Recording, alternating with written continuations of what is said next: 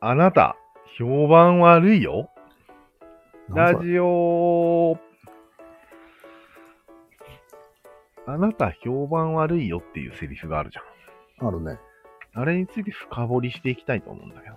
えー、大したことなさそうだな。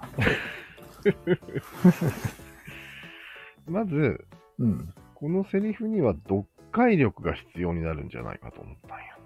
おうまず聞いて最る初方にがね。うんうん。まず、まあ、単純に、うん、どこの評判が悪いかが明記されてないんや。そうだね。あと、それをわざわざ私に言うあなたの気持ちも明記されてないんや。されてないね。主にその2点が明記されてないことによって、うん。よくわからないセリフになってると思わないです危機か回避がされてるよね。言ってる本人の危機回危機回避が2つされてるね。うん、そうだね。誰が自分が思ってるんじゃないけどっていううん、意味合いと、うん自分が言ってるわけじゃないっていう、同時に言ってるよね。そうなんや。この和法はうん、キャズム超えしちゃってるよね。一般的に。ああ、割とよく聞くよね。うん。まずいんじゃないうん。これを、あに日本ならではなんじゃないこれ。うん。これを言われた方は、どう読解していいかよくわからなくて、わからんね。鬱になってんじゃないかな。こああ、なるほどね。れが読解の極みなんじゃないかと思って、えー、例に挙げたんや。ホモ読解ですか。ほぼ読解の。えー、まあね、うん本当にはっきり何も言ってない言葉だよね。そうなんや。これ面白いよね。うん。でも、読解のプロには普通こう聞こえるよね。どうですかあなたが私のことをよく思ってないのであろうという。うん。まず読解が。うん。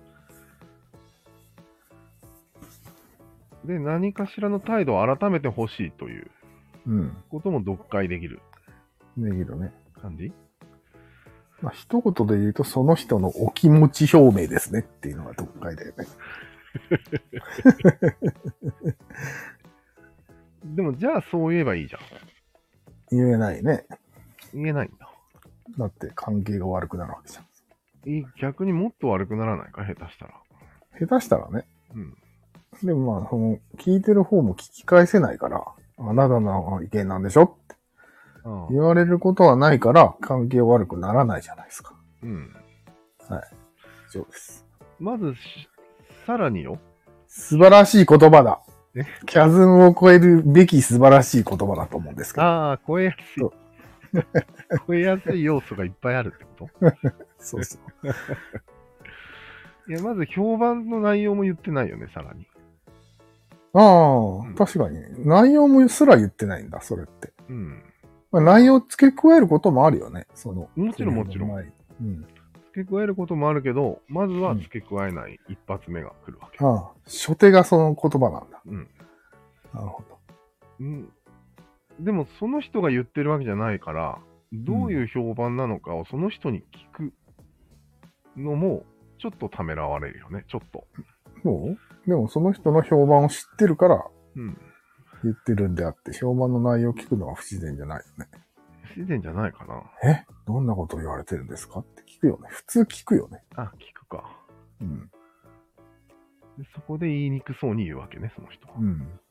私じゃないんだけど。そう。私が思ってるわけじゃないんだけど。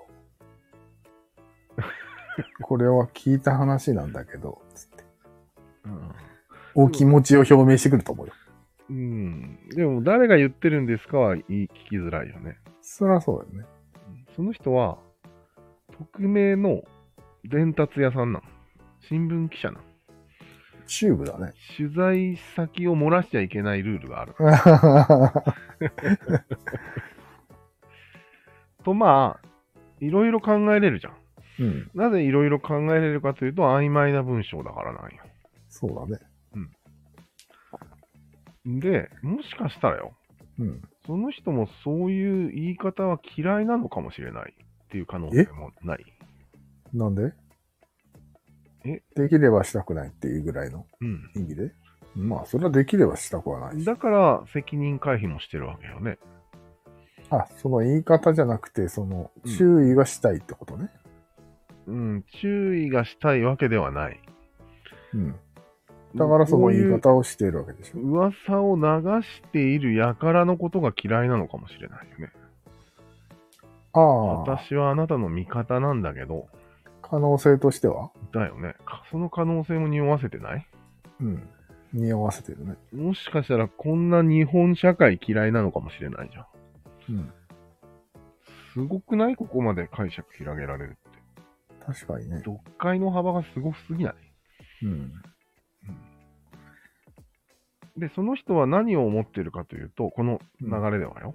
うん世界に合わせたいんよ。うん自分の意見はないんよ。うん。この世界がそういう言い方をうん。許すのなら私も許す側に回り、うん。許さないならあなたと一緒に戦うよっていう、もうん。うん。う、究極の自分のなさ。うん。うん。で、あなた評判悪いわよ。かもしれない。 かもしれない。あ可能性は低いけど、うん。あるよね。そううねん。可能性はね。どうここまで読解の幅を広げられるこのキャズムのような言葉。まあね。この和法。まあ、そこまで言ってるからこそのキャズム越えだとは思うよね。出た。俺その視点はなかったね。なんでキャズム越え要素が盛りだくさんだったんだね、この言葉。すそうそうそう。ごいな。どんな人にもお使いいただ けます。みたいなことだと思うけどね。 うんなるほど。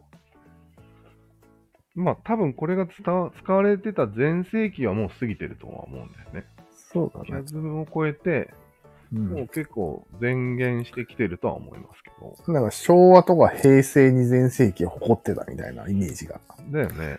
あるんだよね。やっとこれ自体がうん。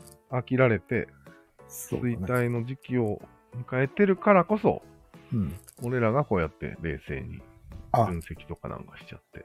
なるほど。うん。その頃は気づけなかったと。そなるほど。嫌な気持ちになってたと。う。すごいき、うん。威なるほ力どのあるセリフだと。ああそういう感じじゃないなるほど。勢いがあるときは受け付けないんですか分析を。そうだね。本当かよ。怖いな。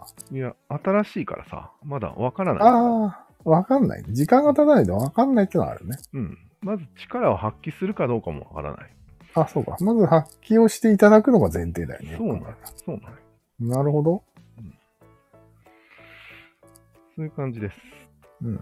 キャズムの話になったけど別に補足はない。うん。大丈夫じゃないうん。なんか、ファイナルファンタジー16のキャズムがどうとか言ってたけど。まあまあ、あれはなし で。そう気にしなくていいと思います。はい。気にしなくていい。うんん正直さ、うんもうドラクエが最初にできてから、うん。あとは全部真似だよね。うん。単純に。単純に言うとね。でその辺を、また違う暫定の話題にしたいんだけど。